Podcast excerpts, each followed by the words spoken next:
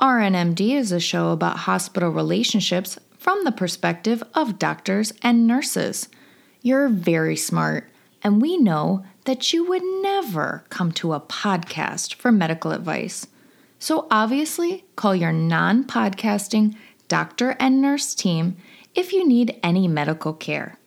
Oh, and we should also mention that we don't represent any hospital at all, ever. Okay, start that thing.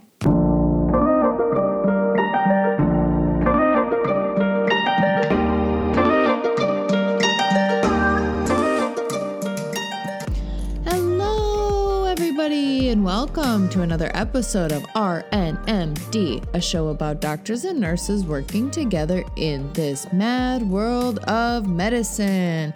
Today, my guest is Dr. Matt Suba. He is a intensivist. He is a critical care attending working at Cleveland Clinic. He specializes in severe forms of respiratory failure like ARDS.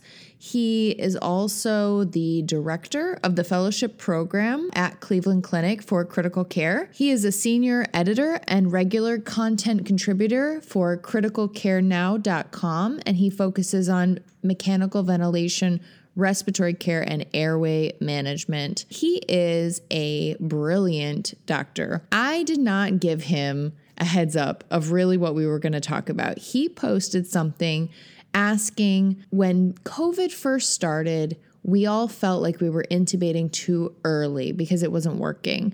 And now he said he felt like maybe we're intubating too late. And where is the sweet spot? And that really spoke to me. I told him that's what I wanted to talk about. And I brought all my questions, and he answered all of them very thoughtfully, very thoroughly. And he's just a wonderful person to talk to. He has a great perspective. He also has a really good approach to team-based care. You really get the impression that he understands how all the pieces of the puzzle need to fit together to create the optimal care for a patient. And he really encourages that. And that's one of the reasons why I wanted to talk to him. So we are definitely going to have more discussions like this. I'm going to invite him back. Maybe next time we were discussing, maybe he'd come back and we'd talk about shock. So if you guys like this episode, please send me an email. Please send us a review. Likes are really important right now as we're getting started. And if you like the medical topics, send me a little DM, let me know. And you can follow Matt on all platforms at Zen Tensivist, Zen. You can also send me a line, RNMD podcast on Instagram is probably the easiest way, or you can also email me at rnmdpodcast@gmail.com. Okay. All right. Without further ado, here we go. How does it work for you guys? Do you have one ICU or? So we have at the main campus. So I work in two sites. I work at the main hospital and one of the regional hospitals. Uh-huh. At the main hospital, we have a 64-bed medical ICU, but we also attend to board patients and other units, so we can have up to like 80 or so patients on our census. Wow. And then it is, yeah. And then in the region, the hospital that I mainly work at has like 35 or 40 beds across a couple of units that we staff. Yeah. And I am a nocturnist, so I only work at night. Well, not only, but nearly only work at night. So I get to cover all the patients with, by myself, but, with residents or APPs or something, but, That's crazy though. Yeah. yeah. So it's been a bit much since like after Thanksgiving. Yeah. You saw like a big wave after Thanksgiving. Yeah. Yeah. It really got worse, I think, leading up to Christmas, the week of Christmas. I think now this last week, it's probably plateaued or maybe, but it's still, way more than what we're used to seeing in terms of vented COVID patients. So. Right. Yeah. Same for us. And I don't know how it is for you, but they take up so much space, right? Once they're vented, it's like we have full units of vented COVID patients and they sit there for so long. And it's just like, how do you staff this? Yeah. It's crazy. Yeah, especially in in the regional hospital I work in, the nurses go one-to-one. They used to go one-to-one for proning, which didn't really make any sense to me, but they don't do that anymore. But they used to go one-to-one for CRRT, they still go one-to-one for CRRT because they actually run it themselves. Right. So that definitely hurts the staffing too. So then I have like tripled nurses in an ICU and they have 3 vented patients. I'm like, this is insane. It's insane. You know? Yeah, totally. Yeah. I mean, it's the same problem here. I mean, we do that too, CRRT, CVVH, like we do one-to-one and then, but then, yeah, you have to do what you have to do, right? And then we still have patients downstairs that need to come up urgently. And you're just like, now what? Yeah. For it's sure. So bad. Yeah. Oh my God. Okay. So I made a little note here. Mm-hmm. I saw your post and it said, I have yet to intubate a COVID patient with prolonged time, 7 to 14 days of high FiO2, high flow nasal cannula or CPAP, BiPAP with initial driving pressure less than 20 despite low tidal volume and optimized PEEP. There was definitely a too early intubation and now often it feels too late. Can you explain that? Yeah, so I think at the beginning of the pandemic, like March, April, there was this tendency to try to follow the guidance that we got from people who had seen the pandemic before us in Asia and Europe. And a lot of the guidance said, if they're on more than 6 liters nasal cannula, you probably should just intubate them because they're going to crash and it's going to be safer for everybody that way and all this. And so that was what kind of happened in the beginning of the pandemic, which was super frustrating because we never used to manage hypoxemic respiratory failure that way. It wasn't like, oh, you're on more than 6 liters, you need an endotracheal tube. Right. So that was like mind-boggling to most of us who are used to taking care of ARDS patients. So at that point, there was a big pushback against that, which I think was really appropriate because, like, why would you? You know, it was a situation, and there was a quote in the New York Times by an ED physician that worked in New York, actually, at the time, who said, "How ridiculous does it feel to walk up to a patient and tell them to put down their cell phone so I can intubate you?" Like that's something we would have never done before, right? So that I think was a kind of a silly practice, and I'm glad we got away from it. Some of it I understand was people were concerned about aerosol exposure with high flow nasal cannula or with non-invasive ventilation. So I can see where that came from. Fortunately, a lot of the concern about aerosols has since been, at least minimized, if not debunked. I mean, we're worried about people on 30 to 60 liters high flow nasal cannula causing aerosols, not taking into account that a patient on 6 liters nasal cannula could cough, which would generate several hundred liters of flow and be much more likely to aerosolize. So it really didn't make any worldly sense to do that. So now, especially now that we have a larger sort of cohort of COVID patients, more people taking care of ARDS than they've ever taken care of before, now we're kind of, I think, probably reaching the other end of the spectrum where people will stay on high flow or on, or I think worse, on non-invasive for 2 weeks, and then they get worse, and then they get intubated. And that patient is much more difficult to manage on the ventilator. Mm-hmm. Yeah. So the question becomes then, where do we draw the line? What's the appropriate time to pull the trigger? I'll tell you that I don't know the answer. Too early is definitely not the right approach because you're going to intubate people who don't need it. Too late is what some of these feel like. There must be a sweet spot in the middle. And I think there are some ways that we could try to identify that, or at least try to prevent or recognize failure of high flow and non-invasive that we're not probably doing adequately.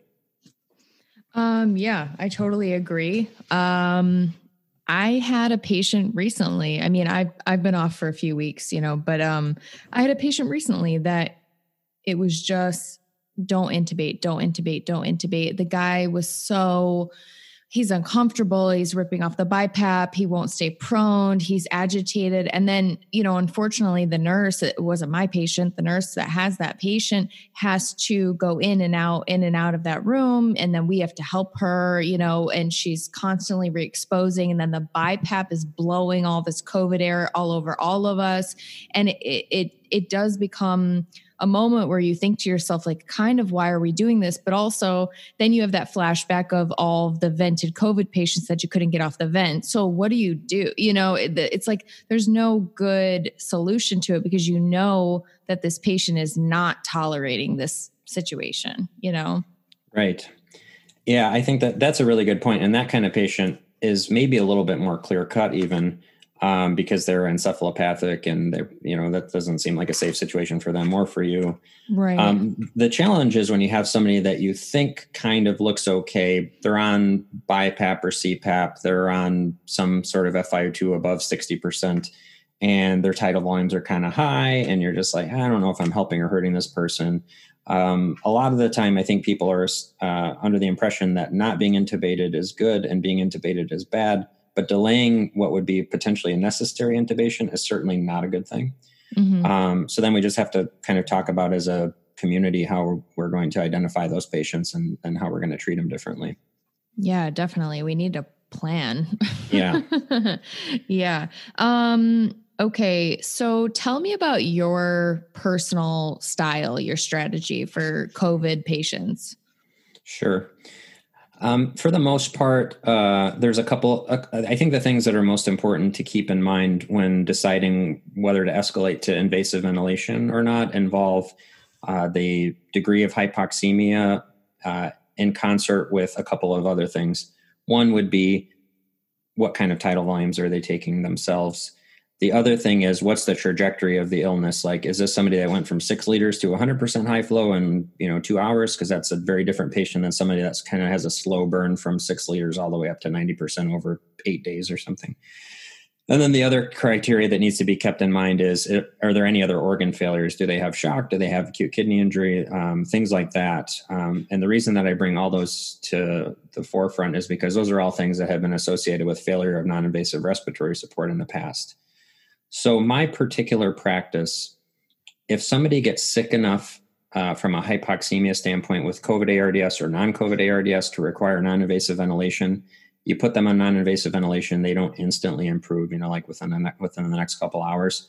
That's somebody that I move to invasive ventilation on. And there's a couple reasons for that. Number one, observational data we have suggests that people who have a PaO2 to FiO2 ratio less than 150 are more likely to either fail non-invasive or to die with use of non-invasive.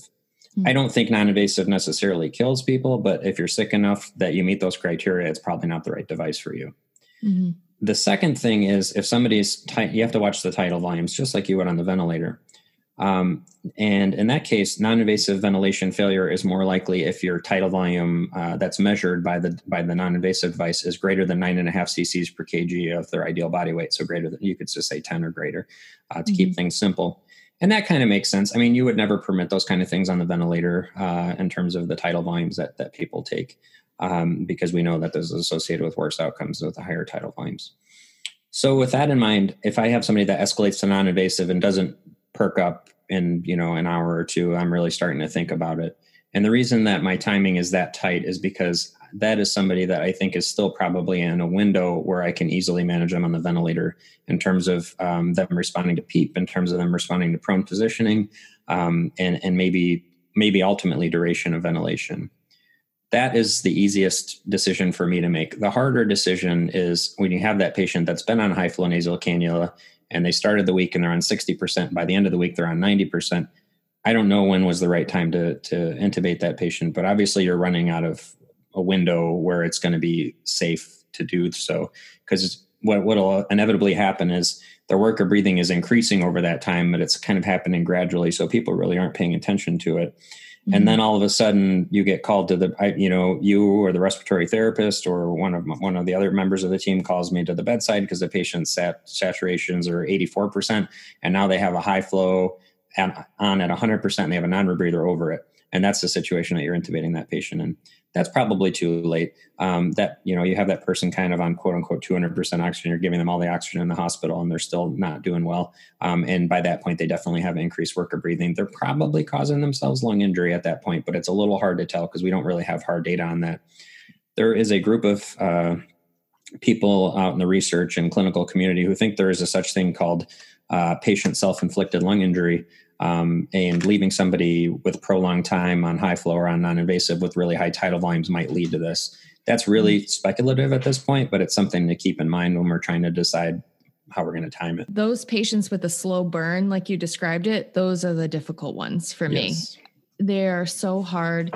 And like I said, I mean, for me, I just constantly have this optimism, like, no, we don't have to intubate. It'll be okay. They seem okay. You know, just give them a little Ativan or something. They're just uncomfortable. Like, don't do it.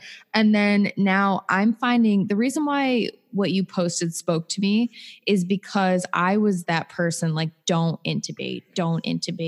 We're killing people, you know?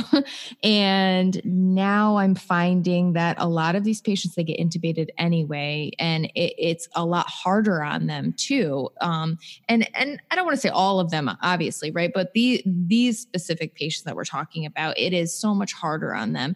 And it's harder on the staff too. It's harder. You have to constantly go in and out, and you're re-exposing yourself to COVID. And then ultimately this person gets intubated anyway. So it's a tough situation. Absolutely. I struggle with that too. I always feel, whether it has to do with giving somebody another day before they're intubated or giving somebody an extra day after, you know, of being extubated, less days on the ventilator in a lot of ways is always a good thing. Less sedation, less immobility, less likelihood for secondary infections and things like that. So the appeal is understandable. And it's not like these patients are easy to ventilate anyway. I mean, they have high sedation requirements and they take a long time to improve, like we were talking about. So I think I understand the tendency to want to try to wait. And in some cases, it's probably appropriate. The information we don't have yet is what percentage of patients who require, you know, let's say greater than 70 or 80% high flow for days and stay on it, how many of those patients recover without requiring intubation? I know there's some, I just don't know how many. I don't know if it's 10 or 50%, but I think it's probably somewhere around a third, just anecdotally speaking. Mm-hmm. So those patients, I would love to never put them on a ventilator if they don't need it, but it's really hard to predict who's going to be that patient. Right. And then finally, the other question I have is, if you get to the point where it's day 14, they've been on and off high or non-invasive to high flow, and then you finally say, okay, we have to throw in the towel and intubate them. I'm not sure I can remember one of those patients coming off the ventilator again. Right. Now that speaks to their severity of illness. It doesn't, you know, but it makes you wonder then, is that somebody, you know, especially if they have other issues, frailty, comorbidities, advancing age, things that may make them poor candidates for invasive ventilation in the first place. Maybe you say, this is talk, you know, seriously about the family, about recommending, maybe considering do not intubate status on that patient. Because usually what follows then, as you know, is it's not just the intubation, and it's then new shock, new renal failure. It's the beginning of a cascade that all started with the lung injury. Yeah, that's so true. And a really good point that I never thought of, because unfortunately, like, you know, a lot of these intubations, I mean, we're just doing them quickly, right? It's urgent. We have to do it right now. And we're calling the family frantically to get permission, and then we do it, and that's it. But yeah, maybe a strategy for some of these patients is like, look, this is the type of patient that we know doesn't do well, and we should have a conversation with them preemptively about this, you know? I mean, that's a really good point. Let me ask you a question. You personally, if it's your family member and you're this patient, are you going to go for the intubation? What do you think? Yeah, that's a great question. If somebody tries to put me on BiPAP, I'm just going to ask for an endotracheal tube. That's the first thing. The second thing is the high flow part. That's really difficult. Me as an intensivist who can kind of try to think about all of what's going on with me, pay attention to my worker breathing, my FiO2 requirement, I would probably, I'm not sure where the threshold would be, but I think once I started to really feel it from a worker breathing standpoint, that's when I would probably draw the line and ask to be intubated. Now, that being said, worker breathing, I want to disentangle worker breathing from respiratory rate, because a lot of these patients will have an elevated respiratory rate. And the reason for that is they have a decreased amount of lung volume that's available to participate in gas exchange. So if they have a couple of liters of functional residual capacity, but now it's cut down by 60%, they're going to kind of pant. They're going to take small shallow breaths, but they'll take them more frequently because they have to maintain the same minute ventilation in order to keep their CO2, their PA CO2 kind of balanced. Mm-hmm. So tachypnea in and of itself doesn't really bother me. But tachypnea with elevated worker breathing, by which I mean activation of accessory muscles, particularly like the sternocleidomastoid muscle, which you can actually put your finger on and feel it, and you can feel it activating. That's indicative of elevated worker breathing. Or if you see their trachea moving a lot when they're breathing, or of course the intercostal muscles, if there's somebody that has a body habitus that can permit that kind of evaluation, those kind of patients, I think they're probably doing themselves harm by being unassisted. So I think if I was in that situation, I'd probably be sitting there like watching TV, but with my finger on my sternocleidomastoid. I'd be like, okay, it's time to go. And then I'd be like, yeah, it's time to go. And please prone me pretty quickly. Unless, like now. Yeah. Yeah, right. Like don't waste too much time. Yeah. The two things that I know that are helpful for ARDS really are low tidal volume ventilation with a low driving pressure and proning, and everything else is just kind of window dressing. So I think if I was in that situation where my worker breathing was really elevated, that's where I would think about it. Another thing to consider when you're evaluating these patients, and this is something that any provider can do at the bedside, is to, so for somebody that's on high flow nasal cannula, to consider the what's called the ROX index. I don't know if that's something that you've heard of. This is something that was validated in non-COVID hypoxemic respiratory failure to try to predict who is going to go on to require intubation. So the ROX index is the pulse ox divided by the FiO2, and that number divided by the respiratory rate. And there are different cutoffs at different points of time to tell you what's a good number. So if you think about the components of that, the pulse ox divided by the FiO2 divided by the respiratory rate. So a higher number was better in this case, because that means your pulse ox is better compared to your FiO2, which is compared to your respiratory rate. So the initial number is 4.88, which is not an easy number to remember, but it's just that's what the study showed that demonstrated it. Have to memorize it. Yeah, you just have to remember these things. There's a nice review paper about high flow nasal oxygen, which I can I'll share with you after if you want to put it in show notes. Definitely. Or yeah. Because the value changes over time. But if you're like a bedside provider and you're just trying to get an idea what direction the patient's going in, it's probably a reasonable place to start is to calculate this index and say, okay, they were 5, 2 hours ago, but now they're only 2 and, things are going poorly and maybe we should think about intubating them sooner rather than later. So those kind of indices are helpful. They don't really tell you that much above what you already know. Wow, this patient's on 90% and they're only satting 87 and their respiratory rate's 34. That's probably a bad thing. Mm-hmm. But it's one of those things where at least makes it objective so we can speak the same language. So if my ROX index is really going down the toilet and my worker breathing is elevated, you can intubate me. And again, if you try to put me on BiPAP, I'm just going to ask for that. Yeah, I'm going to tell you can do it to pre-oxygenate me to intubate me. I guess I feel like now I have a new guideline for myself in case they ever ask me to sign the consent. Yeah. Okay, so let me ask you, here's something I'm confused about. Mm-hmm. We have patients, okay, this is kind of a complicated question. So in the beginning in the spring, we were told that there's probably these different phenotypes, the L and the H phenotype, but the patient could be the L and then they progress to the H and you don't want them to do that. And that's what we're doing to prevent that, et cetera. And that's why we have patients that are responding to early proning and ARDS protocol, and then some who don't because they have the H phenotype.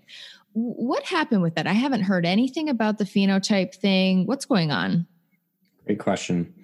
So the person who first put that forward is named Luciano Gattinoni, and he's like a god. Yeah, exactly. He is like a god in critical care research. So his first proposal of that idea was based on an analysis of 16 patients. Now, if I tried to publish something with 16 patients in it, they would never take it in any journal. But, if you have a fancy name, then people take it. So I think it was an early presupposition that was probably based on inadequate evidence. Now, that said, there is some truth to it, but I don't think it's novel to COVID, because anybody that has the L type or low elastance. So elastance is the inverse of compliance. So high elastance means low compliance. And I'm going to have a blog post coming out about this on Monday on Critical Care Now, so I can that'll talk more about elastance there. But elastance is the inverse of compliance. So high elastance is bad, low elastance is good. It kind of makes sense that if you're progressing through your ARDS respiratory failure, your lungs are becoming less compliant, so that evolution will happen over time. The question that he was proposing was, is this something that is modifiable? You know, is there something we can do in terms of management that'll make a difference? Like, can we just leave all the L types extubated and unassisted breathing, and although the H types need to get ahead of the game? And then what can we do to mitigate progression with all the fancy meds that we used to use that we realized don't do anything that's helpful? Right. So, except for steroids, right? And maybe remdesivir if you're a believer. So with that in mind, I think that progression exists, but I don't think it's something that was necessarily as novel to COVID. A lot of the things that were supposed to be novel to COVID ended up not really being that novel. It was just a matter of people seeing ARDS in a frequency in which they had never seen it before. Mm-hmm. Even for us, we're a high volume ARDS referral center, and we still have a much higher percentage of ARDS patients than we're used to. So imagine a community hospital going from having one or two a month to having, 10 a day. So I think that's why things felt so novel and different when really it was just viral ARDS and really high prevalence. Can you walk me through, like, when you are... Let's take a floor patient, for example. I know you work in the ICU, but let's take a floor patient from admission from the floor to the ICU to intubation. What's the respiratory path that person's going to follow? Like, obviously they start out on a nothing, then they go to nasal cannula, and then what are the decisions that you need to, upgrade them basically? Yeah, so a lot of that will depend on the resources and resources available in your hospital, and then how, what kind of thresholds you have to put somebody in the ICU. So one of the hospitals I work at, there's no step-down unit. One hospital I work at has a pretty big step-down unit. So that also will modify the path a little bit. Generally speaking, in our system, if you're above 6 liters nasal cannula, you will be in either a step-down or in an ICU, depending on the location. And from there, it's really left to clinical judgment what happens from there. So like I said, at the beginning of the pandemic, some people right at 6 liters, above 6 liters, they're on 8 or 9 liters, they're getting intubated. Fortunately, that's not helping. That's not happening anymore. So the pathway really depends on how fast the patient progresses. If they're a rapid progressor, they go from 6 liters to all of a sudden they're on 100% high flow nasal cannula and they're still not maintaining their saturations. That person's probably on the doorstep of being intubated. Depending on where you work, somebody might try BiPAP first. So I think that's one pathway. Another pathway is the slow burn patient. And then that's when it becomes really, really difficult to decide how to escalate the therapy. But there's no other, aside from clinical judgment, looking at their trajectory of worsening and their work of breathing, there's really no good clinical treatments that are going to really, that I can say will modify the course. If they were already on oxygen, they're already getting steroids. They're probably getting remdesivir if they don't have an acute kidney injury. And beyond that, I'm just kind of holding steady and trying not to do anything to make them worse, maybe giving them some diuretics to see if I can get their fluid balance negative. Though I will say that's strategy, which I love, is not necessarily as effective in COVID ARDS as it seemed to be in other COVID patient or in other non-COVID ARDS patients. So that decision to escalate therapy and how and when is still really individualized. And I hate to say it, but this is the reality, is it, depending on who's taking care of you that day is going to depend on the type of care you get. And I think that's true in any hospital system anywhere. But because we don't have really clear guidance on what's the quote unquote right thing to do, there's going to be a lot of variability. Now, I have seen patients who have sat on, 80, 90% for days, up to a week, and then they kind of turn the corner and come back down and make the improvement. But then I've had people who every day is like a step worse than the day before, and it just feels like an inevitability. And I so far can't tell you how to predict who's going to be in which group. Right. Yeah. That's the part That's the part that bothers me, at least. Yeah. If I could predict, right? Okay. You talked about, like diuresing them. And I mean, is it just as simple as, I mean, you're taking work away from the lung, or is there more to it? I mean, I was reading something about right ventricular failure. Yeah. I think there's a lot of potential reasons why diuresis is helpful. A lot of people think about ARDS as kind of fluid in the lungs. It's not really that simple. It's fluid plus protein plus inflammatory material in the alveoli, but anything to sort of decrease that burden is probably helpful. We don't have as much data about it in non-intubated patients, but in intubated patients, there's a study from the early 2000s that suggests that targeting a negative fluid balance amounts to fewer days on the ventilator, which is something that obviously is a net win, even if it doesn't have any impact on mortality necessarily. Mm-hmm. So that's one impact, one potential impact. The other thing that you mentioned is right ventricular dysfunction is very prevalent in ARDS, somewhere between 20 and 60%, depending on the particular patient. And the right ventricle does really poorly with a higher preload. So anything to kind of decompress it will allow the systolic function to improve. So that's another potential benefit. You're now also having, though, to weigh that against the risk of acute kidney injury. Diuretics, of course, are not nephrotoxic, but if somebody was actually hypovolemic when they came in and you stretch them to be more hypovolemic, that can become an issue, which is then why sort of a really comprehensive assessment of fluid and fluid responsiveness is probably helpful. If it's somebody that you think probably has elevated, right-sided filling pressures like elevated CVP or things like that, that's somebody who's more likely to benefit. But a lot of these patients, as you know, come in, they've been at home, tachypnic for 3 or 4 days, maybe not eating, not drinking, they actually may be relatively hypovolemic, and me giving them diuretics is probably not going to help anything. So it's helpful to do a little bit more of an assessment, whether you're looking, at parameters related to fluid responsiveness or fluid or parameters related to fluid overload, like, right atrial pressure being elevated, or if you have a swan wedge being elevated. Those kind of things are probably helpful to pay attention to on the extremes, at least. If somebody has a CVP of 0, that's probably useful information. If they have a CVP of 16, that's probably useful information. Somewhere in the middle, it's a little bit harder to say. But just bear in mind too, that the complicating factor there with the, acute kidney injury being so common in ARDS and in COVID ARDS, that hypervolemia is just as bad for the kidney as hypovolemia. So trying to find a sweet spot there is really challenging. And then just, to add on to this part of the discussion, it's important to remember that ARDS is not just a lung disease, and the inflammatory injury that happens there and the inflammatory mediators that get released there go throughout the rest of the body. And sometimes that's what causes the acute kidney injury, and it has nothing to do with their volume status or things like that. So It's a really complex multi-system disease, even though sometimes it only manifests in the lungs to begin with. Yeah. I mean, that's a problem with the public too, right? They see it as a lung disease. It's like the flu, and it's like, no, there's so much more going on. It's so complicated. Yeah. Like I work with it all the time and I don't fully understand it, like, come on.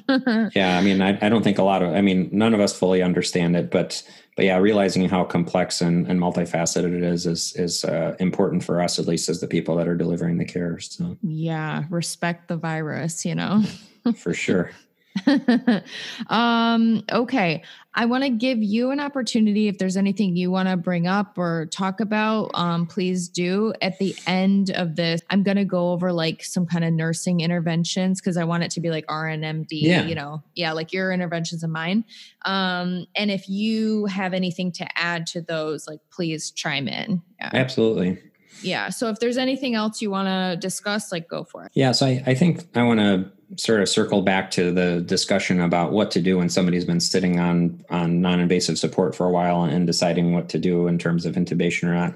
I think the thing that we really need to focus on whenever somebody crosses the threshold to the ICU is, how far should I take this? What's appropriate for this patient based on their, not only their preferences, but also their comorbidities, their frailty, their acute and chronic conditions both. And I think we need to have that discussion way before we're on 100% high flow and with a non-rebreather over it, because then you're going to get a panicked answer. That's not going to be somebody thinking in sort of their normal right mind. So I try to broach this conversation as soon as somebody crosses the threshold of the ICU, even if they're only on 8 liters nasal cannula, because you really don't know what direction things are going to go. And this is something where it's, I think, appropriate for it to fall to the APP or to the resident or to the attending or fellow, but also like for the nurse to sort of start to investigate what some of the patient's preferences are and things like that is a reasonable place to start. You don't have to have the full counseling conversation with them, but at least to kind of get an impression from them. Sometimes I come to the bedside and the nurse will tell me, oh, this patient, we talked about intubation. This patient said they wouldn't want it no matter what. So then I'll counsel them on it and confirm that's the case. But, those are kind of things it's okay to start to have those conversations with people, because you may spare them from something they wouldn't want in the first place.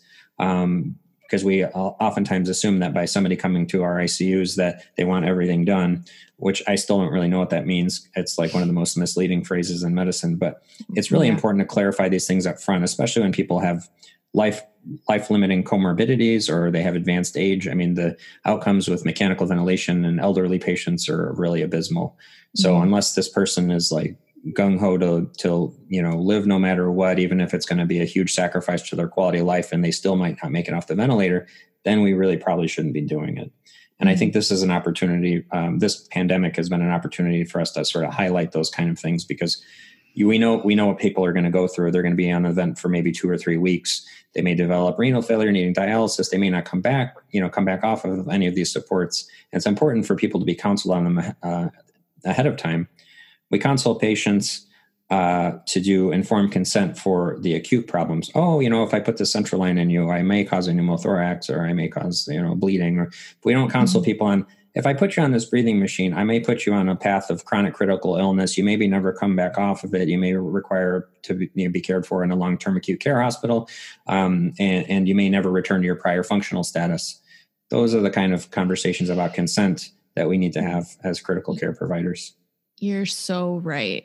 You're so right. Yeah. I couldn't have said it better myself. Yeah. Because to me, some of that stuff is so much scarier. I mean, there are things worse than death, and we've seen it. And I wouldn't want that on anybody. And, the point that you made about nursing getting involved too, like you said, I mean, it's not our job to get the consent signed, but, we're with the patient and we can ask them their preferences and ask them, I had a patient a few months ago, that had been to a large gathering, against COVID precautions. And actually that patient's spouse was the one who pushed that person to go. The patient did not want to go.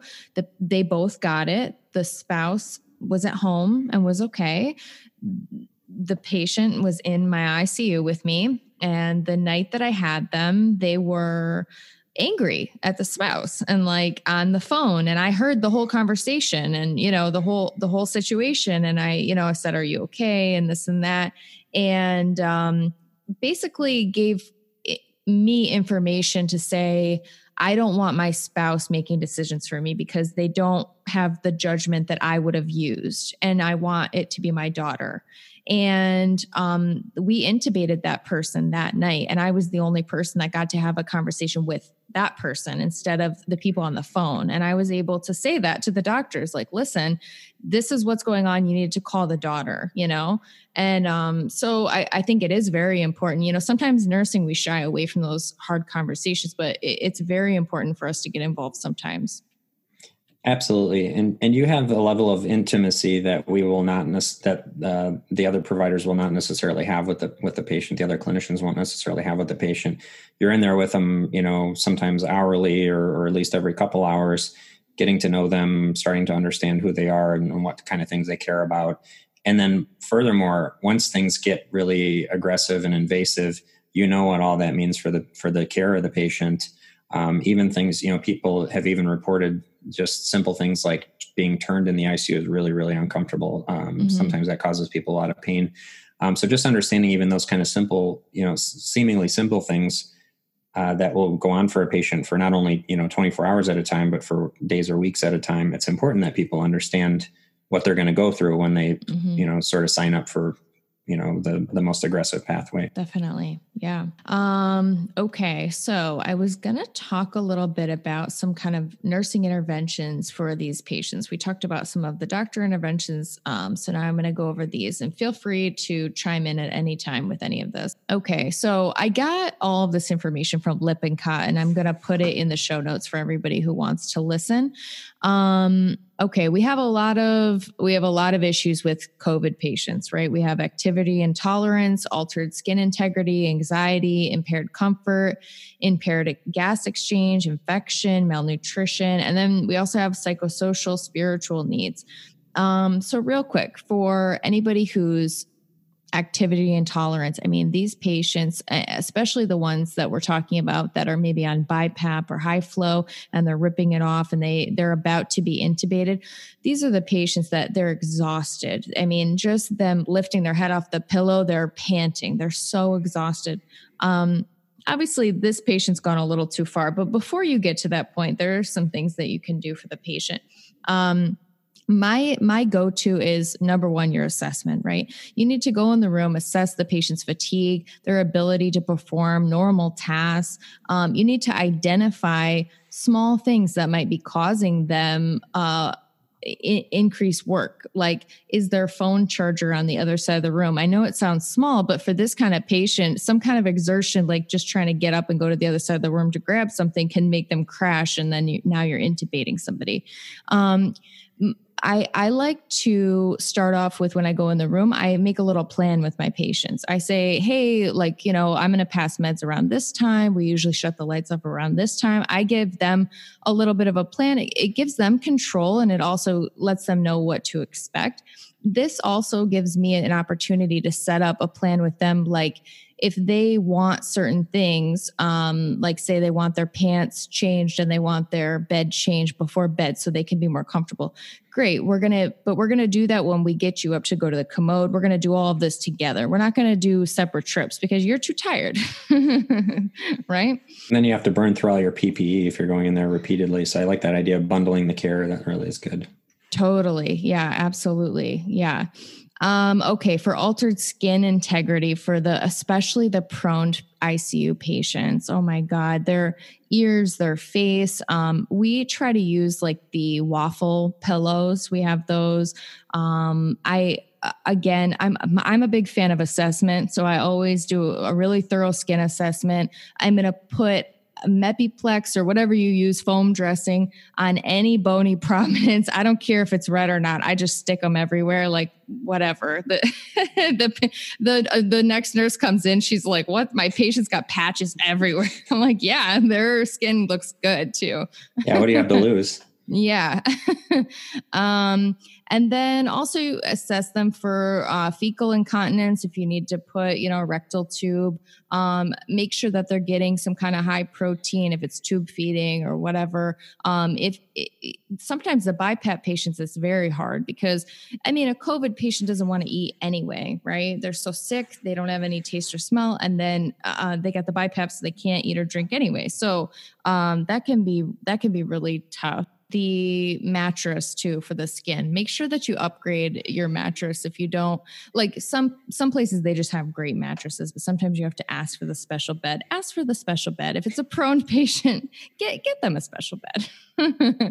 I'm sure that you have experienced these patients that are on non-invasive ventilation or on high flow, and they just have so much anxiety. I mean, how are you medically managing them? Generally speaking, if I have somebody that has really, really high anxiety, so the first thing I think to account for is that, remember, primary anxiety is a diagnosis of exclusion. So I have to first determine, is this anxiety because they're about to crash, because their gas exchange is inadequate, something like that. If I've determined that that issue is not the issue, then primarily treating anxiety in the ICU. I think the two safest pathways would be sort of moderate doses of as needed antipsychotics or dexmedetomidine, I think, would be another reasonable choice, especially on somebody. Again, I don't do a lot of non-invasive with ARDS patients. I do almost 0%. But I think for non-invasive tolerance in general, it's it's an accepted and reasonable practice to put somebody on dexmedetomidine to facilitate them tolerating it. So I think that's a nice choice. It's titratable, you turn it on and off, you know, and it doesn't cost you anything in terms of respiratory drive. And the same is really true for antipsychotics. So I think if you need it sort of on an as-needed basis, that's a reasonable way to go. I really don't use benzodiazepines for that purpose, just because I'm not so concerned about the respiratory drive component. I mean, you'd have to give them a pretty solid dose to knock down a COVID patient's respiratory drive. But I'm more concerned about the development of delirium or, worsening symptoms like that. So that's why I stick to those other two kind of medications. If they can't be, if more conservative measures like, reassurance and things like that are not going to cut it, then I think that's the next step. It used to be we used, having families around was something that was helpful for this, but unfortunately because of restrictions, that's not something that's possible right now. Right. Yeah, definitely. Yeah. So, so nursing, I guess, assess your patient for signs and symptoms of anxiety, and then ask Dr. Matt for some meds and then, monitor for, the effect and see if it's helping or it's snowing them or it's not enough or whatever.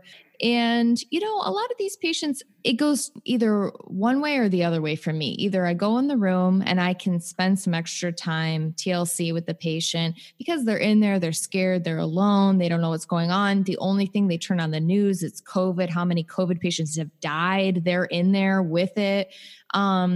Either I spend that time with them and they actually feel better and I'm like, great, I did great, and I feel really good about that, or it does nothing and there's nothing I can say or do. And they just are so anxious. And then for me, my experience is those are the patients that eventually crash. Like they just, do terribly. So for impaired gas exchange, it's going to be the same as like anybody with pneumonia, we're going to assist them with their activities of daily living. We're going to auscultate their breath sounds, monitor their respiratory rate, depth, effort every hour if you're in the ICU or every 4 hours, I guess, if you're on the floor. Call the respiratory therapist as needed, perform suctioning, and monitor. One thing I see new nurses do sometimes is they will suction the patient. They're like, great, I suctioned the patient. They walk away. Wait a second. Look at the patient, see, did it do anything? Did I get it all? How, did the patient respond? Like take a good look at them for a second and, see if the rate, if the depth, if it changed after you did that. Like we were just talking about, cluster your care so that the patient actually has time to rest and to, store some energy so they can actually breathe. And if it's somebody who's on nasal cannula or high flow, you can teach them how to cough and deep breathe, use the incentive spirometer, and encourage them to do it hourly. And even I know we're trying to preserve PPE and we're trying not to expose ourselves hourly. I'll just bang on the glass and be like, and do a little motion, like, are you doing it? And they're like, oh, and I'm like, I know, but do it. And then obviously things like monitoring ABGs and vent settings and, meds, et cetera. Are you guys doing nebulizers? We had not been for a while. I think the practice is still mainly not to, except if it's a vented patient. The good thing about this pandemic in terms of nebulizer or let's say bronchodilator use is I think we probably cut down on a lot of unnecessary use of bronchodilators. Mm-hmm. There are some clinicians who put everybody that has ever coughed in their life on albuterol, which I don't quite understand. So it's cut down at least on those kind of behaviors. But for people who actually need it via the vent, I believe we're still doing nebulizers and then doing like HFA type inhalers for patients who are unassisted. We are something similar. We were doing nebs for high flow patients, and then they stopped that. And then they said only vented patients. And then I think recently they came back and said, oh, we can do it for BiPAP patients too. That makes sense. Yeah, it does. Yeah. I guess at that point, like in the beginning, we were so worried about it being sprayed in the air, but like at this point, I just assume it's in the air when I go in any room anyway. Like I have my gear on, so. Yeah, better safe than sorry. Yeah.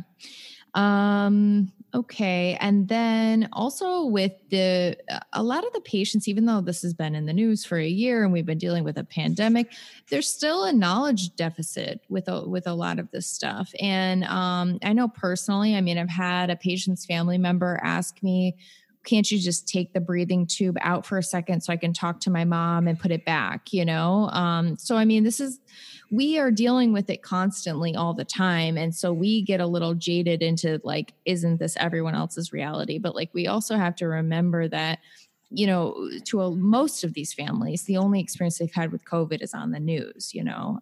So it can be kind of sad. Yeah.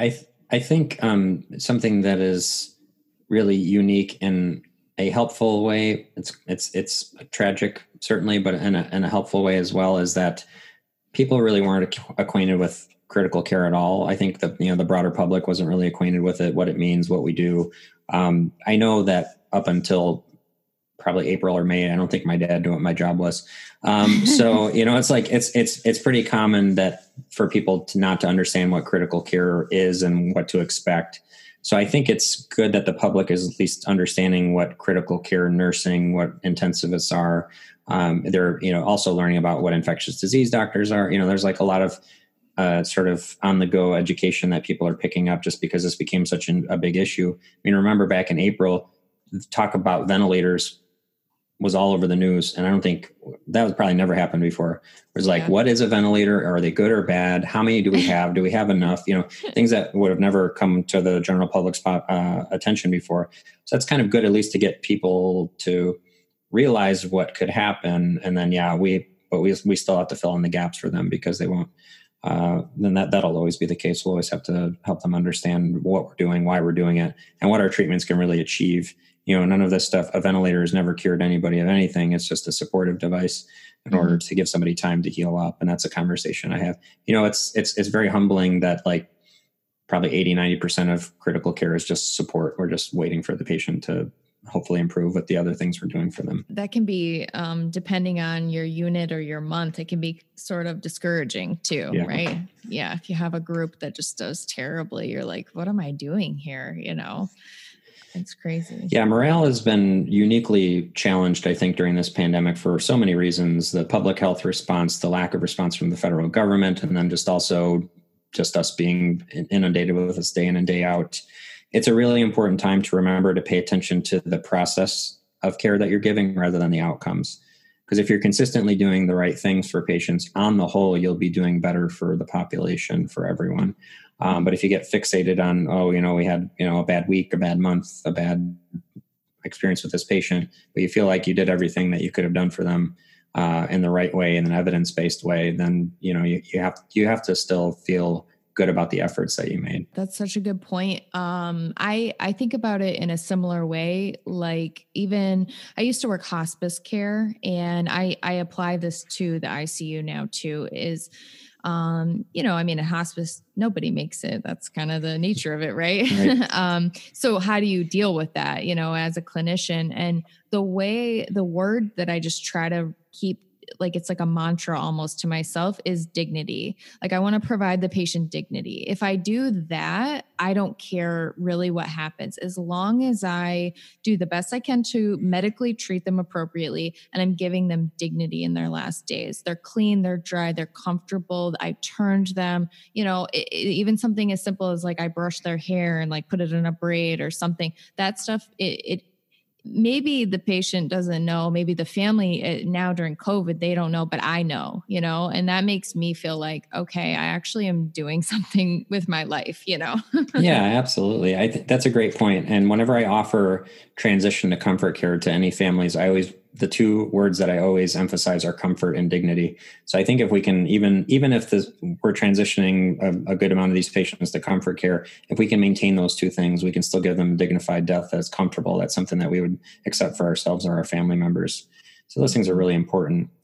As an aside, I'll say I have an irrational joy whenever I see that somebody washed and combed a patient's hair. So I really appreciate that you do that. I don't know why, it really makes me happy when I see that. It makes me happy too, because I'm like, if that was my grandma, you know, like you don't want to go in there and somebody's got a greasy face and their hair is all matted. And I actually read a story where it was a young girl, and I forget what she had, but she was in the ICU for weeks and she was intubated, and she made it out eventually.